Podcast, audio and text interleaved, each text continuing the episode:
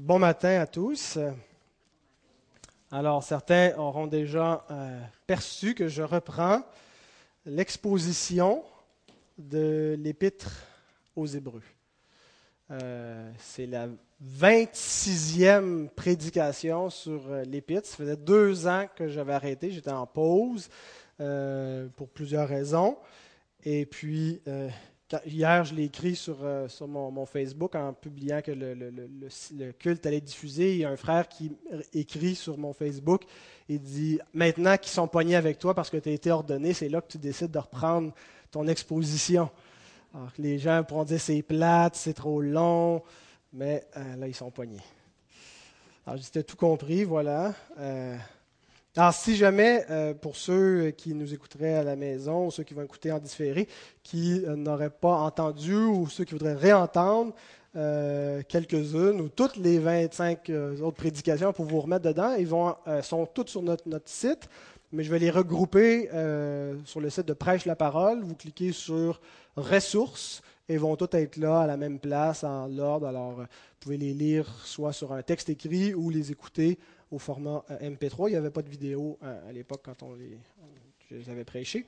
Donc, euh, on était rendu au chapitre 9 de l'Épître aux Hébreux. Mais avant de lire le texte comme tel, on va prier.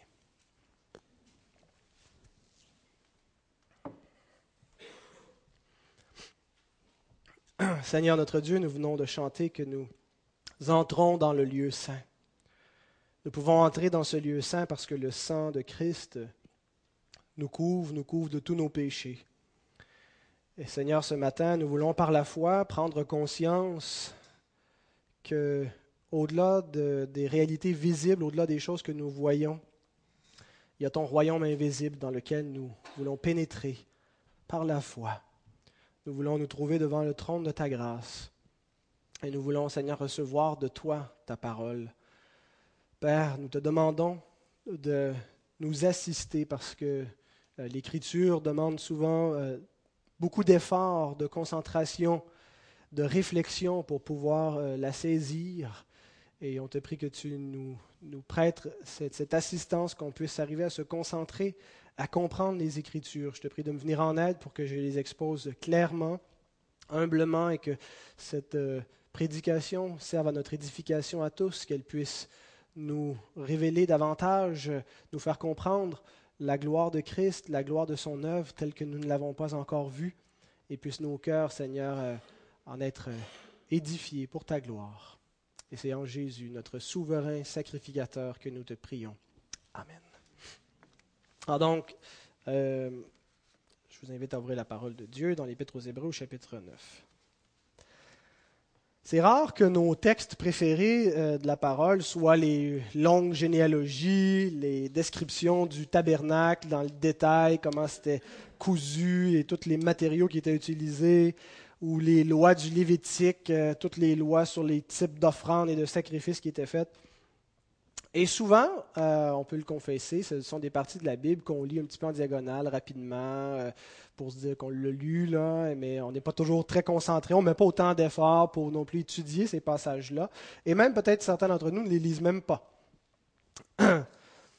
Et s'il est vrai que la lecture de ces passages-là est fastidieuse, demande un effort et quelque chose d'un peu pénible, voire euh, ennuyeux, c'est aussi, ce sont des passages qui sont extrêmement enrichissants lorsqu'on prend le temps de les étudier à la lumière euh, du corpus biblique, de toutes les Écritures. Euh, hier, je disais à Caroline en, se couchant que euh, d'avoir préparé cette prédication-là et d'avoir dû étudier un peu plus le, tabernacle, ça, ça, avait rehaussé mon intérêt à lire ces portions d'Écriture que je me rends compte que, je connais peu, que je suis moins familier. et donc j'espère que ça produira un effet similaire euh, chez chacun d'entre vous ce matin. Alors donc ces passages où on retrouve plein plein de toutes sortes de détails nous forcent à reconnaître que les Écritures ne sont pas juste une collection d'affirmations vagues et imprécises, mais que les auteurs étaient très scrupuleux de donner des informations précises et exactes, et qu'ils étaient soucieux de préserver la mémoire du passé euh, tel que les événements s'étaient déroulés qu'il craignait réellement de laisser tomber ne serait-ce qu'un iota de la parole de Dieu. Et c'est très utile, euh, somme toute, de, connaître la loi de Moïse. Quand on dit la loi de Moïse, souvent on, inclut les cinq premiers livres de la Bible, le Pentateuque. De, connaître, euh, parce que c'est tout l'arrière-plan de l'histoire du peuple de Dieu. Ces lois-là, qui nous semblent pas avoir de pertinence immédiate pour nous, nous permettent de comprendre mieux l'ensemble des Écritures. Et même d'y trouver une certaine sagesse dans certaines lois qui sont révolues. Euh, on voit Paul, par exemple, qui utilise une loi sur l'agriculture pour en faire une application à la rémunération des ouvriers. Quand il dit euh, dans Deutéronome 25.4, euh, il est écrit que tu n'en muselleras point le bœuf quand il foule le grain. Et Paul l'applique pour dire ben, si le, si le bœuf lui-même, en, travaillant, peut se nourrir de son travail, à combien plus forte raison, ceux qui servent Dieu devraient vivre de leur, de leur travail, de l'Évangile, en étant soutenus. Alors donc, on doit euh, arriver à la conclusion par la connaissance de la loi, exactement la même conclusion que celle du psalmiste qui dit ceci, psaume 19, de l'autre côté, par en bas. La loi de l'Éternel est parfaite, elle restaure l'âme. Le témoignage de l'Éternel est véritable, il rend sage l'ignorant. Les ordonnances de l'Éternel sont droites, elles réjouissent le cœur. Les commandements de l'Éternel sont purs, ils éclairent les yeux. Alors c'est vraiment l'effet que produit euh, ces écritures de l'Ancien Testament, les écritures de la loi de Moïse, de, rendre sage, de, nous instruire. La plus grande richesse de la loi, je pense, vient de ce qu'elle nous parle de Christ de ce qu'elle nous, euh, nous présente Christ avant son incarnation. Et d'ailleurs, c'est Jésus lui-même qui dit que Moïse parlait de lui, que la loi et les prophètes l'ont attesté avant même sa venue.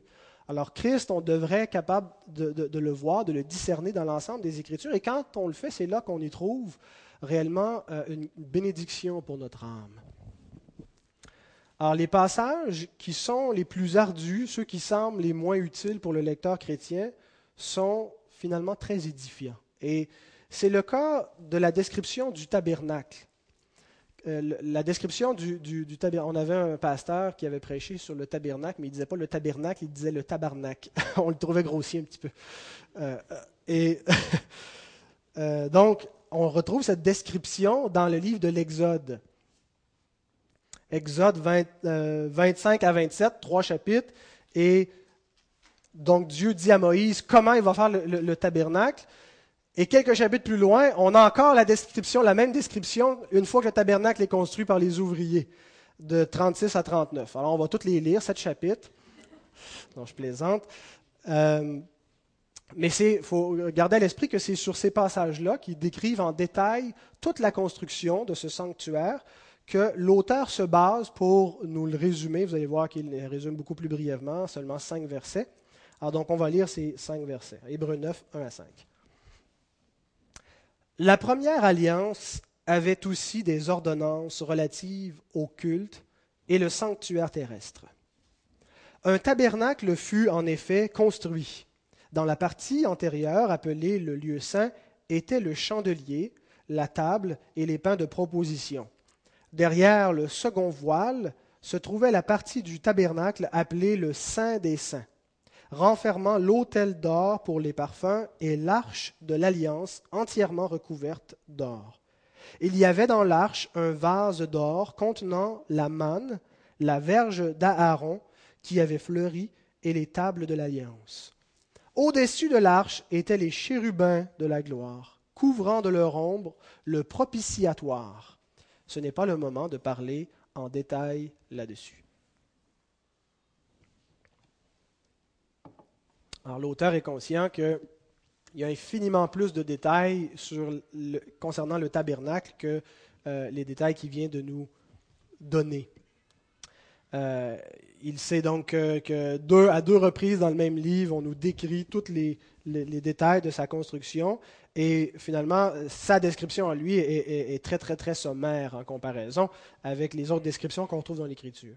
Et il semble dire qu'il aurait pu s'arrêter sur les détails euh, et voir toute la richesse du symbolisme, parce qu'il y avait beaucoup de, symboles dans la façon que le tabernacle était fait et, les ornements qui le constituaient.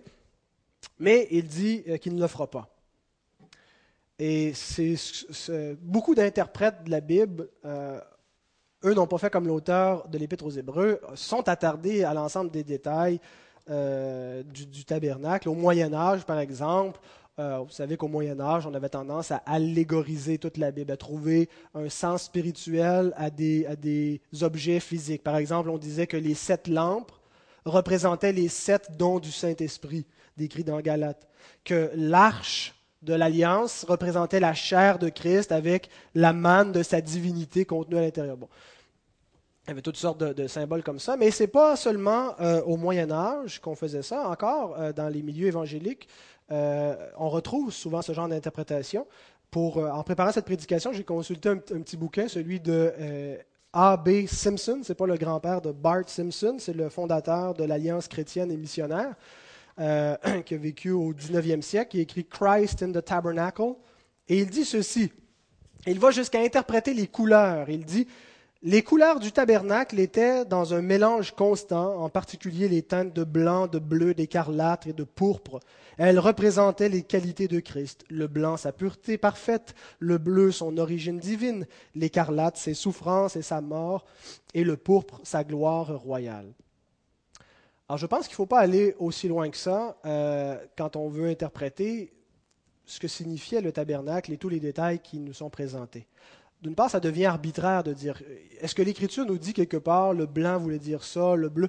Je ne pense pas qu'on a, la, liberté, le loisir de, euh, de notre propre chef, de trouver une signification à tous les détails qui nous sont donnés là. Euh, et, ce genre d'interprétation-là repose davantage sur l'imagination que sur une exégèse, parce que la Bible ne dit pas cela. Alors, il est important, lorsqu'on va regarder ensemble euh, le tabernacle, de fixer une limite à notre interprétation du tabernacle. Et la limite qu'on va prendre, c'est celle de l'Épître aux Hébreux. On n'ira pas plus loin que ce que l'auteur de l'Épître lui-même nous dit concernant le tabernacle. Et il dit lui-même qu'il ne sait pas le temps d'entrer dans tous ces détails-là, et il s'en tient à certaines choses qui sont fondamentales, qui sont essentielles, et euh, à ses yeux qui préfigurait Christ, qui préfigurait l'œuvre de Christ. Donc, ça sera le, but de, de ce message, de montrer en quoi le tabernacle préfigurait Jésus-Christ. Hein, des fois, euh, on finit d'écouter une prédication, on dit c'était bien bon, et là on se demande c'était quoi le point, c'était quoi le but? Euh, qu'est-ce qu'on en retire? Ben, Je ne sais pas si ça va être clair autant que je voudrais que ça le soit, mais voici ce que devrait être le but. Voici ce que vous devriez retenir, que le tabernacle était une préfiguration de Jésus-Christ, de l'œuvre qu'il allait accomplir. Alors, avant de voir en quoi il préfigurait euh, Jésus-Christ, je pense que ça serait important qu'on se familiarise avec le tabernacle. Alors, si tu veux nous montrer une, image, et Antoine, si tu veux la montrer à nos... Euh, nos téléspectateurs. Et pendant ce temps-là, je vais me moucher.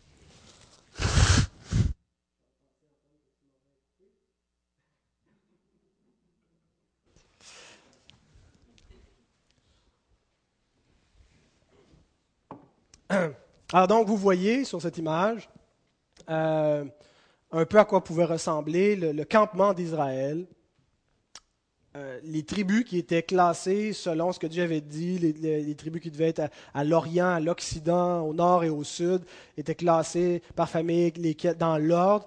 Euh, et au centre, donc, il y avait le tabernacle. C'était quelque chose de mobile. On pouvait tout le démonter, faire un bout de chemin, le, le réassembler à nouveau. Alors, on va regarder plus précisément sur la prochaine image. C'est de cette image-là que je vais me servir pour vous décrire les dimensions et les détails du, tabernacle lui-même. Alors, le tabernacle, c'est finalement euh, une tente. C'est ce, que, c'est ce que veut dire le mot, d'ailleurs. C'est une tente. Et cette tente-là se trouvait dans une cour qui était clôturée. Cette cour, on l'appelait le parvis. Alors, le parvis mesurait 150 pieds par 75 pieds. Euh, les mesures que vous avez dans vos Bibles sont en coudées. Euh, une coudée, c'est approximativement 1,5 pieds. Bon, il y avait des, coudées royales, mais c'est approximatif, 1,5 pieds, donc on arrondit ça, ça faisait 150 par 75. C'est l'équivalent d'environ un petit peu moins que quatre terrains de tennis placés euh, un à côté de l'autre. Dans la cour, dans le parvis, on trouvait deux choses. On trouvait un lavoir, qui était la cuve d'airain, où les, prêtres faisaient leurs différentes ablutions, des, des, ablutions rituelles, devaient se nettoyer pour pouvoir offrir les sacrifices. Et on trouvait aussi un hôtel, appelé l'hôtel d'airain un hôtel qui mesurait 7,5 euh, pieds de, côté, il était carré, 7,5 par 7,5, par 4,5 pieds de haut. C'était quand même assez gros, il y avait des cornes sur chaque coin, et quand on offrait un sacrifice, on versait du sang sur l'autel, autour de l'autel, et c'était sur l'autel qu'on brûlait. C'était pour faire des, sacrifices par le feu. Alors les restants d'animaux ou les parties qui devaient être brûlées, c'était là qu'elles étaient euh, brûlées. Le peuple avait le droit d'entrer dans cette section, dans le parvis. Euh, c'était en fait le plus loin que le peuple pouvait venir en s'approchant de Dieu, ou le plus proche euh, dont il pouvait s'approcher. Et il, y venait euh, spécifiquement pour apporter ses sacrifices. Hein, chaque personne devait offrir des sacrifices. Au fond du parvis, vis-à-vis, bon, il y a la porte d'entrée, mais dans le fond de la cour, on trouvait la tente d'assignation. Le mot assignation voulait dire rencontre, parce que c'est là que l'Éternel se rencontrait avec les sacrificateurs qui représentaient le peuple. Cette tente d'assignation, c'est le tabernacle proprement dit.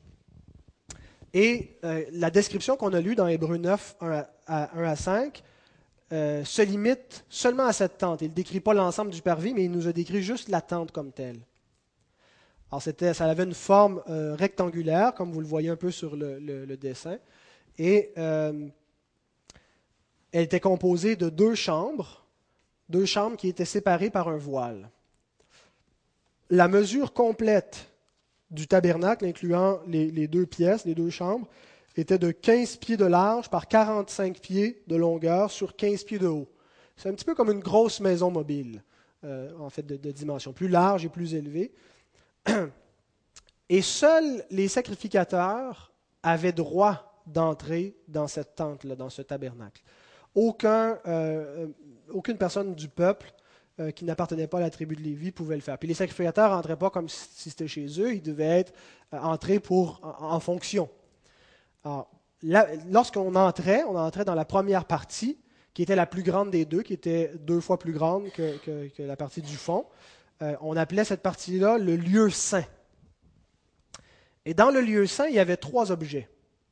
Il y avait le chandelier d'or, il y avait une table avec des pains de proposition qui étaient présentés devant Dieu, et il y avait l'autel d'or, aussi appelé l'autel des parfums.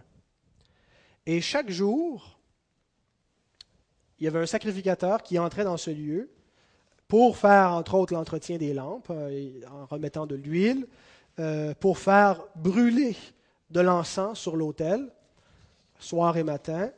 Et à chaque sabbat, les douze pains de proposition étaient remplacés, on en amenait des nouveaux, et les douze anciens étaient consommés par les sacrificateurs. Au temps du Nouveau Testament, on déterminait par le sort celui qui allait, celui qui c'était à le tour d'entrer dans, dans le lieu saint pour faire ces choses, pour l'entretien du lieu saint.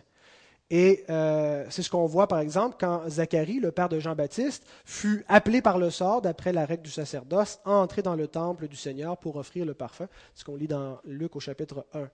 Et c'est là que, c'est dans, ce, dans cette partie-là de la tente, à l'époque c'était le temple. Le temple c'était la même chose, mais dans un, bâtiment fixe et un peu plus élaboré, mais le sanctuaire était dans la même disposition. Alors c'est dans ce lieu que l'ange Gabriel est apparu à Zacharie.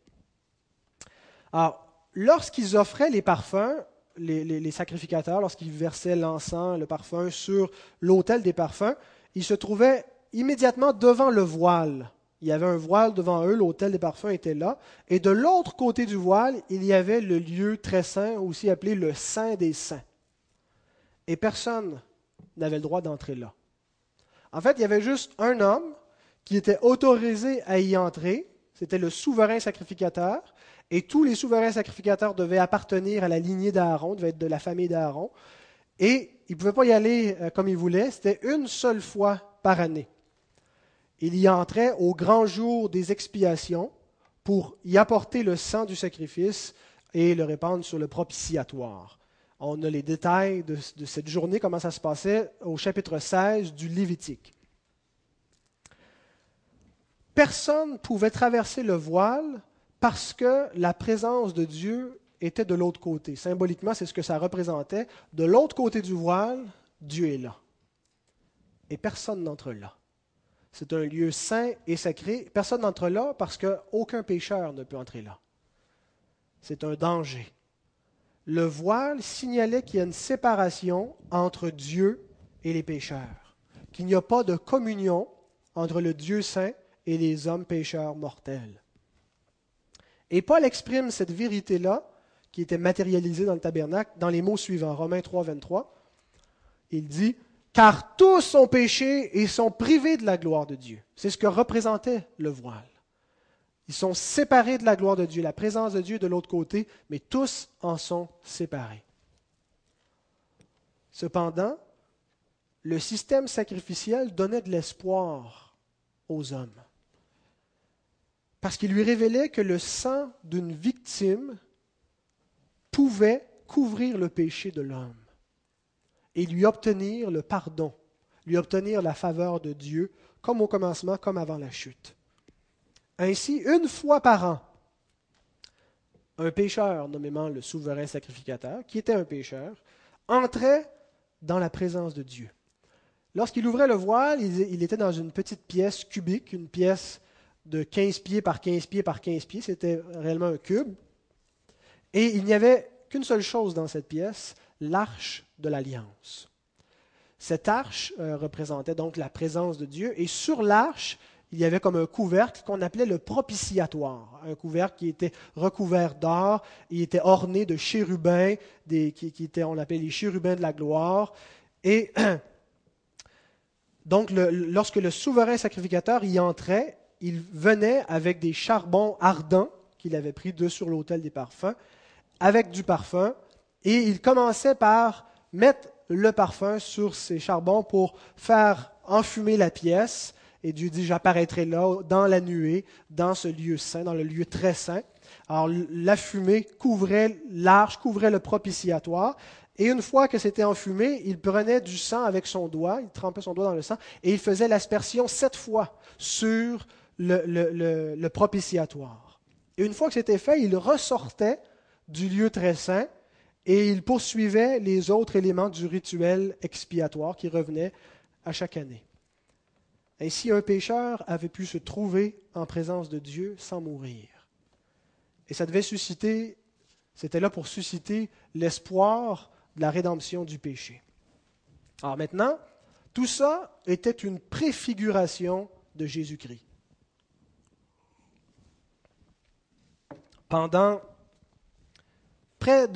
Pendant plusieurs centaines d'années, environ 1500 ans, on a pratiqué ce rituel annuellement chez Israël. Portez une attention euh, particulière au verset 1. Le verset 1 nous suggère en quoi le, sanctuaire était une, ou nous dit, nous, nous, affirme plutôt, qu'il était une, une, préfiguration de Christ. Il est écrit, la première alliance avait aussi des ordonnances relatives au culte et le sanctuaire terrestre. Alors j'ai mis l'emphase sur cette expression, le sanctuaire terrestre. Quel est le sens du mot terrestre? En grec, c'est le mot kosmikos. Hein, c'est formé à partir du mot cosmos, qui veut dire monde, et on pourrait le traduire littéralement par cosmique, le sanctuaire cosmique. Ce mot grec est employé une seule autre fois dans le Nouveau Testament. C'est Paul qui l'emploie dans son épître à Tite, chapitre 2, verset 12, quand il veut qualifier les convoitises. Il dit que les convoitises dans le monde sont des convoitises cosmicos mondaines. Euh, qui appartiennent à la terre, à ce monde. Alors, donc, la Bible, Jérusalem, euh, une version française de l'Écriture, a traduit le, verset 1 du chapitre 9 d'Hébreu de la manière suivante. La première alliance, elle aussi, avait donc des institutions cultuelles ainsi qu'un sanctuaire, celui de ce monde. Qu'est-ce que ça veut dire, un sanctuaire cosmicos ou cosmique ou terrestre ou celui de ce monde? Bien, certains pères de l'Église, euh, donc les, premiers théologiens, ceux qui ont écrit dans les premiers siècles après les apôtres, dont Jean Chrysostome, euh, croient que cette expression-là voulait dire que c'était le, le, sanctuaire universel. Que c'était pas juste Israël, c'était pas juste là pour Israël, mais c'était là pour toutes les nations. Que c'était pour tout, tout, le monde. Euh, puis effectivement, c'est une vérité que le sanctuaire, euh, que, les peuples étaient invités dans le, parvis des gentils. On le voit en particulier dans, le Nouveau Testament. Les, les, païens avaient le droit de, venir au temple. Il y avait une section donc pour eux, le parvis des gentils. C'est intéressant comme, comme euh, explication de, du mot, mais je ne pense pas que ce soit ce que l'auteur veut dire par sanctuaire terrestre. Je ne pense pas qu'ils veulent souligner l'aspect universel ou international du ministère du sanctuaire. Une autre interprétation, en fait, ce n'est pas vraiment une interprétation d'hébreu, mais c'était les Juifs du premier siècle, les contemporains donc de l'auteur de notre épître, qui employaient cette expression-là eux aussi. Ils avaient la même expression, sanctuaire, cosmikos, et pour eux, euh, et c'est le, cas entre autres de Flavius Joseph, l'historien juif du premier siècle, la façon qu'ils employaient cette expression-là, c'était pour parler que le sanctuaire était une représentation de l'univers et du monde, une espèce d'allégorie physique, tangible, matérielle, qui représentait l'univers. Et l'auteur prend la même expression que ses contemporains juifs mais je pense qu'il l'utilise dans un sens complètement différent. Il ne veut pas dire que c'était une allégorie de l'univers, une, image représentant l'univers.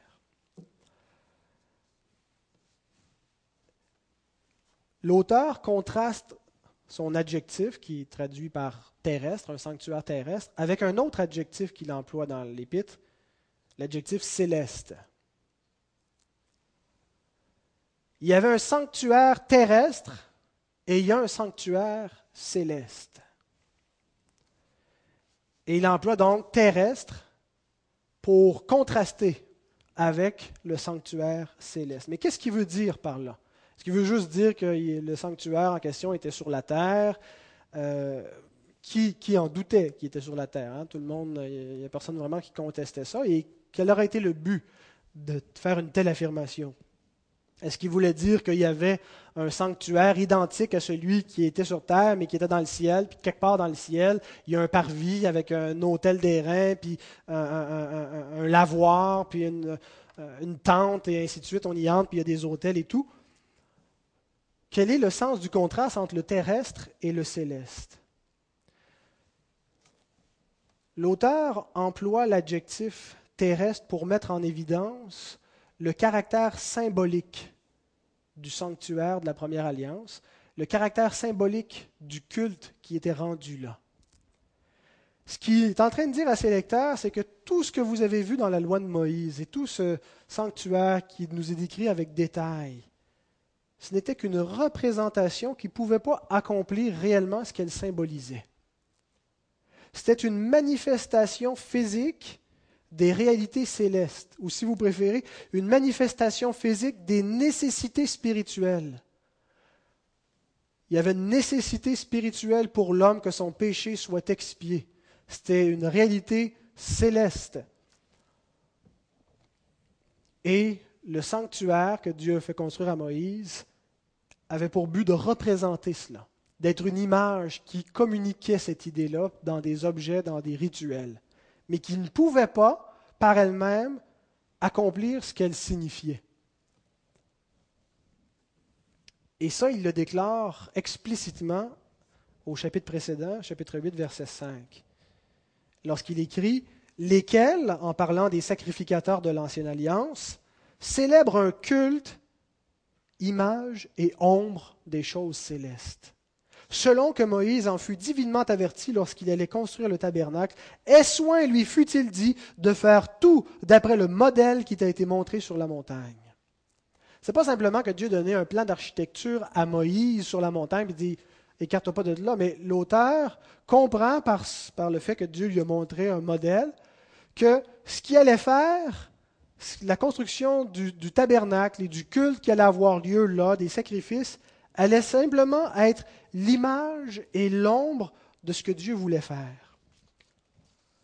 Le sanctuaire terrestre était une représentation. C'était limité à projeter l'ombre des choses célestes et des choses véritables. Quelles sont ces choses célestes et ces choses véritables? Le plan rédempteur que Dieu voulait accomplir et le plan que Dieu a accompli. La seule valeur qu'avait le temple, qu'avait le tabernacle, c'était de révéler Christ qui allait venir. Et c'est pourquoi l'auteur invite ses lecteurs à ne pas s'attacher à ces éléments qui étaient temporaires.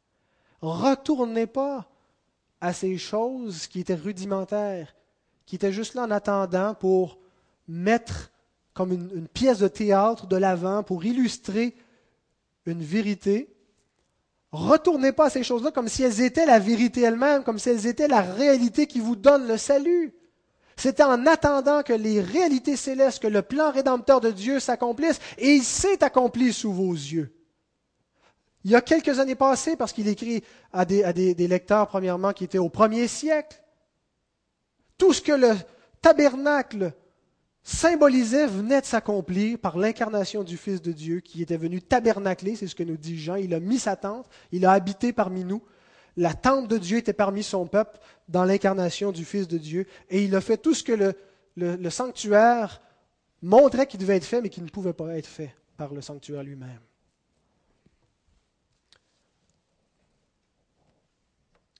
Alors, en quoi Christ était-il préfiguré dans le tabernacle? De l'Ancienne Alliance. Je pense que sans tomber dans une allégorie euh, outrancière, on peut reconnaître la valeur symbolique de certains éléments qui étaient là dans le tabernacle. Par exemple, les lampes, euh, les pains ne sont pas sans nous rappeler certaines paroles de Jésus qui nous dit dans Jean 8, verset 12, Je suis la lumière du monde. il dit ailleurs, Je suis le pain de vie. On ne saurait exagérer la gloire de telles affirmations. Et non seulement que ce sont des affirmations glorieuses, mais l'implication, la conséquence de ces affirmations-là pour tous les hommes. Jésus est en train de dire qu'il est le sens de la vie. Il est la lumière des hommes. Il est le pain de vie.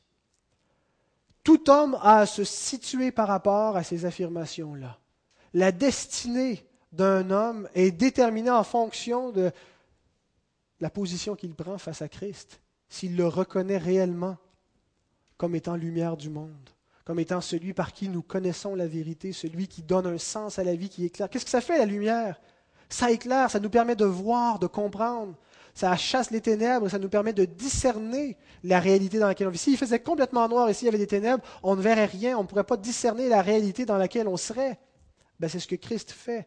Spirituellement, l'homme est dans les ténèbres, mais il apporte la lumière qui, permet à l'homme de voir, de connaître.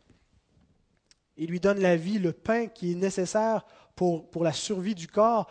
C'est un pain spirituel, il donne la vie éternelle. On peut voir aussi euh, dans la verge d'Aaron, cette verge qui avait fleuri, elle rappelait que Dieu avait choisi Aaron pour être son sacrificateur. Hein. Il y en avait un bon moment donné qui conteste, vous avez ça dans Nombre 16 à 18, euh, qui contestait la légitimité ou l'exclusivité d'Aaron comme sacrificateur de Dieu. Alors Dieu dit, ouais, bon, ben, amenez toutes vos, baguettes, tout le monde avait sa branche, puis mettez ça euh, devant moi, et puis le lendemain, vous verrez qui je choisis pour être mon sacrificateur. Et les branches de tout le monde étaient restées sèches, elles n'avaient pas aucun fruit, et la branche, pourtant morte qu'Aaron avait apportée, avait fleuri. Et c'était le signe par lequel Dieu l'avait désigné pour dire, je bénis ton sacerdoce. Et il y a certainement un symbolisme ici qu'on peut voir, comme quoi Dieu a désigné le sacerdoce de Christ que c'est par ce sacerdoce qu'il donne la vie, la vie éternelle aux hommes qui étaient morts.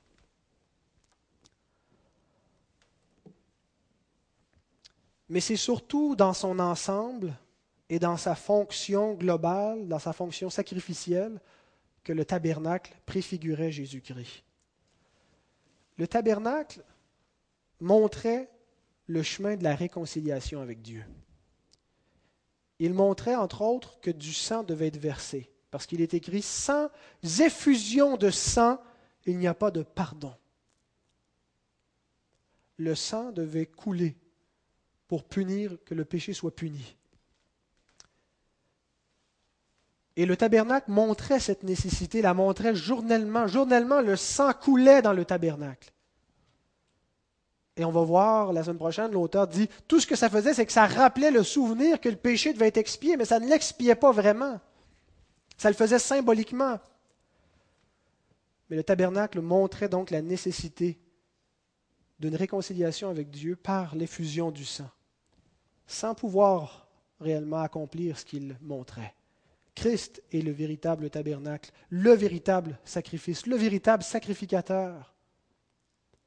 Il est actuellement, vous savez, il est en fonction, il siège. Ce n'est pas juste quelque chose qu'il a fait, il est plus sacrificateur, il a changé de chapeau. Il est éternellement le souverain sacrificateur selon l'ordre de Melchisédek. C'est pour ça qu'on peut être agréé devant Dieu, que nos vies ne sont pas consumées devant lui, parce que notre souverain sacrificateur intercède parfaitement pour nous. Sa mort a accompli ce que symbolisaient tous les autres sacrifices de propitiation. Et on lit ceci de l'apôtre Paul, Romains 3, 25 à 26. C'est lui que Dieu a destiné par son sang à être pour ceux qui croiraient victime propitiatoire. Qu'est-ce que ça veut dire propitiatoire Une victime qui rend Dieu propice, qui ramène la faveur de Dieu, qui enlève l'opprobre, qui enlève ce qui suscite la colère de Dieu. Et c'est Christ qui a été destiné pour ramener la faveur de Dieu, afin de montrer sa justice parce qu'il avait laissé impunis les péchés commis auparavant au temps de sa patience, afin, dis-je, de montrer sa justice dans le temps présent, de manière à être juste tout en justifiant celui qui a la foi en Jésus. Voilà l'Évangile. Christ a ramené la faveur divine et il a éloigné la colère de Dieu. Comment est-ce qu'il a fait ça? En expiant les péchés des croyants. Et c'est par ce moyen que Dieu a manifesté sa justice. Dieu pouvait être suspecté d'être injuste, d'avoir agréé David, d'avoir agréé Abraham, d'avoir agréé un paquet de pécheurs. Il avait laissé leurs péchés impunis. Mais au temps marqué, Dieu a manifesté sa justice, il a manifesté sa colère en punissant le péché de ces hommes qui croyaient. Et non seulement les leurs, mais nos péchés. de manière à être juste en justifiant celui qui a la foi. C'est quand même extraordinaire comme affirmation. Dieu justifie des pécheurs. C'est-à-dire qu'il déclare juste des injustes et il le fait sans mentir. Pourquoi? Parce que les pécheurs qu'il justifie sont effectivement justes. Par la foi, la justice de Christ leur est gratuitement imputée. Et Dieu les déclare justes. Jésus était donc le sacrifice expiatoire pour le péché et la victime propitiatoire pour Dieu et le tabernacle de Moïse proclamait cet évangile avant son accomplissement réel. L'évangile était répété chaque jour, était là en objet matériellement devant le peuple. Il annonçait ce que Christ allait faire. Le peuple voyait tout cela. Mais maintenant que cet évangile est accompli, le tabernacle est remplacé par quelque chose d'autre, par la prédication de l'Évangile. Nous sommes maintenant les ambassadeurs de ce message. On ne s'en va plus avec des rituels pour proclamer cette vérité, mais on la proclame littéralement. Voici ce que Dieu a fait. En terminant, je voudrais attirer votre attention sur ce qui semble être une erreur, ou en tout le moins une grossière irrégularité dans la description que l'auteur nous fait du tabernacle au verset 3 et 4. Alors, je vous laisse 10 euh, secondes, le temps que je me mouche, Antoine, tu fermes mon micro pour trouver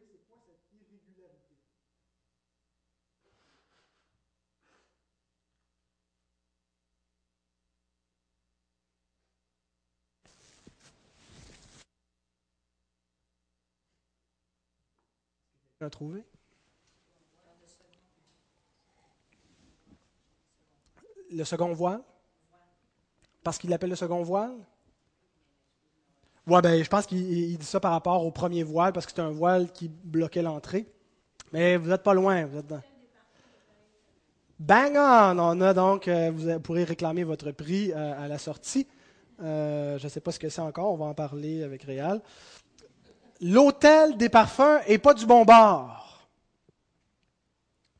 Tantôt, la description que je vous ai faite, je vous ai dit que dans le lieu saint, il y avait trois objets. Le chandelier, la table avec les pains de proposition et l'hôtel des parfums. Et j'ai affirmé ça, non pas en me basant sur l'Épître aux Hébreux, mais sur tous les autres passages de l'Écriture qui nous parlent, qui nous décrivent le tabernacle. Et il n'y a aucun passage d'Écriture qui place l'hôtel des parfums dans le lieu très saint. Il y a juste l'auteur de l'Épître aux Hébreux qui ne le met pas à bonne place. Alors, comment on explique ça? Et lorsqu'on sait à quel point les Juifs étaient scrupuleux, hein, veut dire, t'entrais pas dans le lieu saint euh, n'importe comment, euh, tout était réglé au quart de tour. Comment est-ce qu'il a pu faire une erreur aussi bête? Est-ce que c'est une erreur? Ben, certains commentateurs disent ouais, ben, probablement que l'auteur n'était pas un juif, c'était sûrement un grec, donc il avait une connaissance rudimentaire de la disposition des lieux, un petit peu comme nous, là, on le sait à peu près que ça avait de l'air, mais si on nous le demandait de, euh, à brûle pour point, on risquerait de se tromper. C'est pas tout à fait l'impression, je ne sais pas pour vous, mais pour moi, ce n'est pas l'impression que j'ai en lisant cet épître. Il me semble que l'auteur de l'épître aux Hébreux connaît l'Ancien Testament, connaît les détails de la loi, le sens des Écritures mieux que n'importe lequel de ses lecteurs.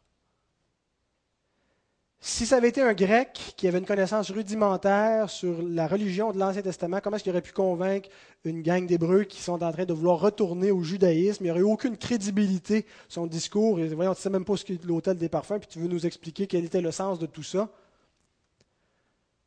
Lorsqu'on sait que la disposition du sanctuaire faisait partie des connaissances de base, des connaissances élémentaires que même les enfants savaient chez les Juifs, Comment est-ce que l'auteur du Nouveau Testament, qui explique le mieux et qui explique le plus le rapport de l'Ancien Testament avec l'établissement de la Nouvelle Alliance, pouvait ignorer où se trouvait l'autel des parfums? Alors s'il ne l'ignorait pas, parce que je pense que c'est très peu probable qu'il l'ait ignoré, comment est-ce qu'on explique qu'il contredise, entre guillemets, le reste des Écritures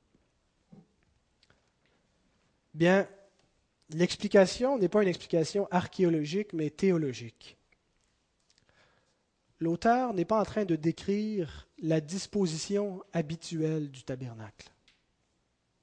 Il ne nous décrit pas le tabernacle tel qu'il était au quotidien, à chaque jour de l'année, mais il nous décrit la disposition des lieux au grand jour des expiations. Il nous décrit ce qui se passait lorsque venait le jour des expiations on sait que l'autel des parfums était dans le lieu saint, donc du côté euh, est du voile, et qu'il était vis-à-vis de l'arche de l'alliance avec le propitiatoire, et que les deux objets étaient séparés par un voile. Et ce qu'on sait, c'est qu'au jour des expiations, l'autel des parfums entrait en quelque sorte dans le lieu très saint et participait au service de ce côté-là du voile. On lit Lévitique 16, 12 à 13. Il, le sacrificateur, prendra un brasier plein de charbon ardent, ôté de dessus l'autel, devant l'Éternel, et deux poignées de parfum odoriférant en poudre. Il portera ces choses au-delà du voile. Il mettra le parfum sur le feu devant l'Éternel, afin que la nuée du parfum couvre le propitiatoire qui est sur le témoignage, et il ne mourra point. L'autel exerçait, l'autel des parfums exerçait sa fonction, à tout le moins, à l'intérieur du Saint des Saints. Parce qu'on prenait une partie des, des, charbons et on les amenait, on faisait brûler le parfum de l'autre côté. Alors ça, c'était le rôle de l'autel et ce rôle s'exerçait dans le Saint des Saints. Et certains euh, commentateur croit même, c'est le cas du père Spick qui écrit, on peut en outre supposer que le grand prêtre, pénétrant une fois l'an dans le sein des saints, refermait le rideau sur l'autel des parfums, celui-ci se trouvait momentanément inclus dans le sanctuaire.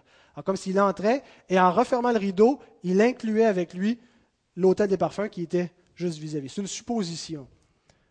Mais en tout cas, on sait que le ministère de l'autel des parfums s'exerçait à l'intérieur du Saint des Saints. Maintenant, qu'est-ce que ça change?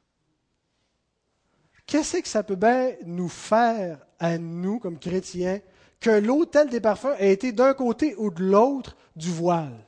Est-ce que ça change quoi que ce soit? Bien, je pense que ça change tout.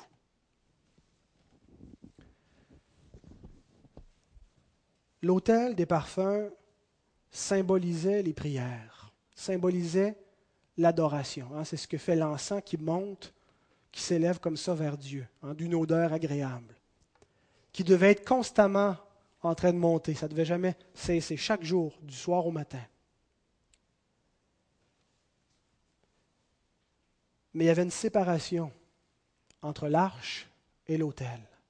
L'arche représente la présence de Dieu. L'autel représente l'adoration de l'homme, les prières de l'homme, le cri de l'homme vers Dieu, la communion que l'homme veut avoir avec Dieu.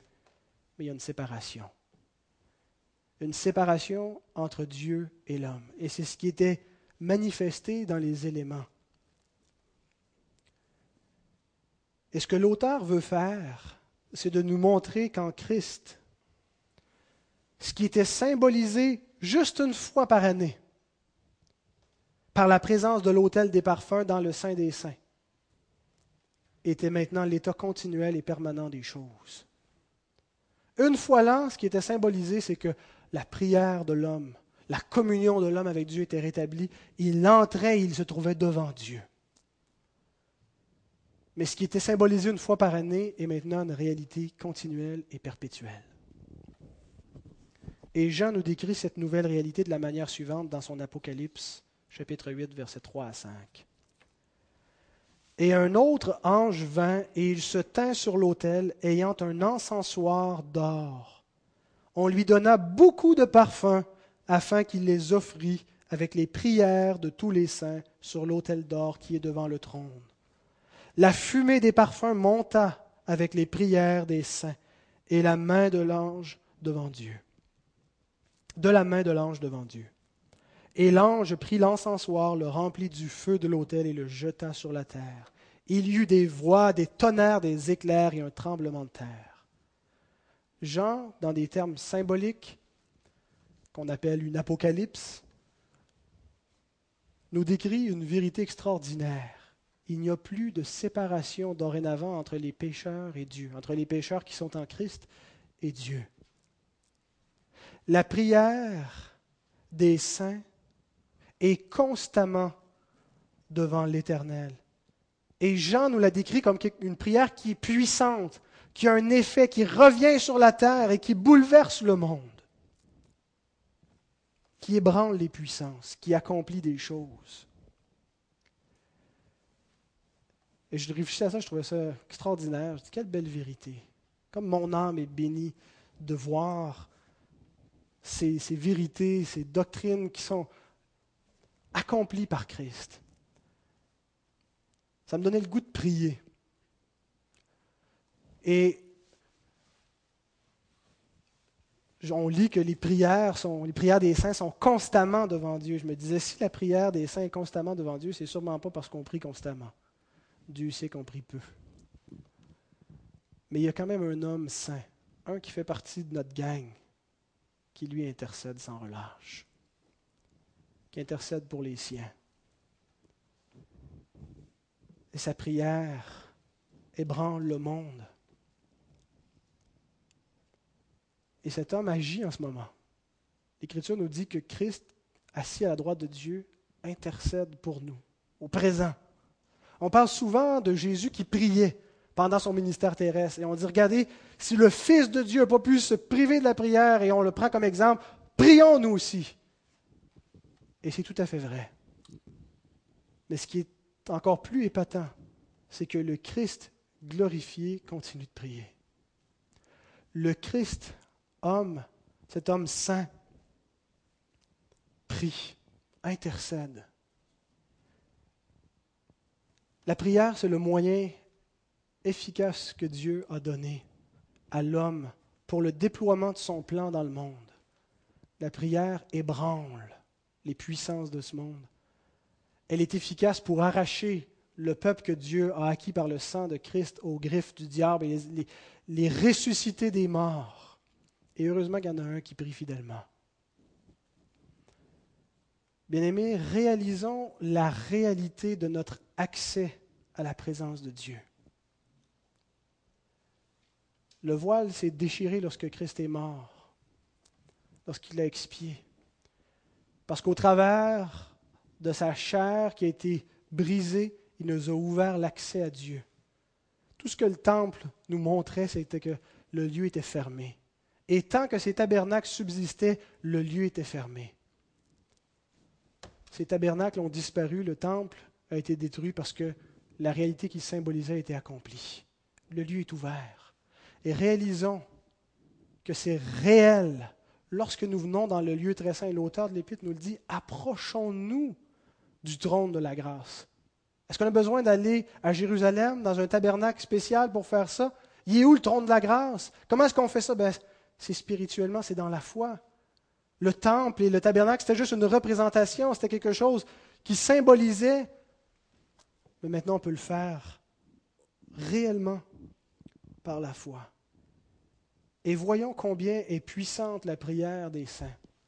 J'ai hâte à mercredi. Est-ce que vous avez hâte à mercredi? J'ai hâte de venir avec une vision rafraîchie, renouvelée de ce que c'est que la prière et de prendre conscience avec mes frères et mes sœurs de ce qu'on va faire lorsqu'on va pénétrer dans le lieu saint ensemble. Que notre prière va être animée, excitée d'un zèle nouveau par la parole de Dieu qui nous fait comprendre ces vérités-là et que nous puissions prier avec ardeur. Et pas juste mercredi, mais chaque jour de nos vies. Nous avons un libre accès. Ça veut dire qu'il est ouvert en tout temps. Et en ce moment même, bien-aimés, nous sommes entrés par la foi. Nous sommes venus ici ce matin dans la foi. Ce n'est pas dans ce bâtiment comme tel, mais ce bâtiment est connecté sur le lieu saint. Parce que nous venons dans la foi, dans la présence de Dieu. Et nous sommes réellement devant lui Puissions-nous en prendre conscience. Que le Seigneur bénisse sa parole afin qu'elle agisse dans nos cœurs.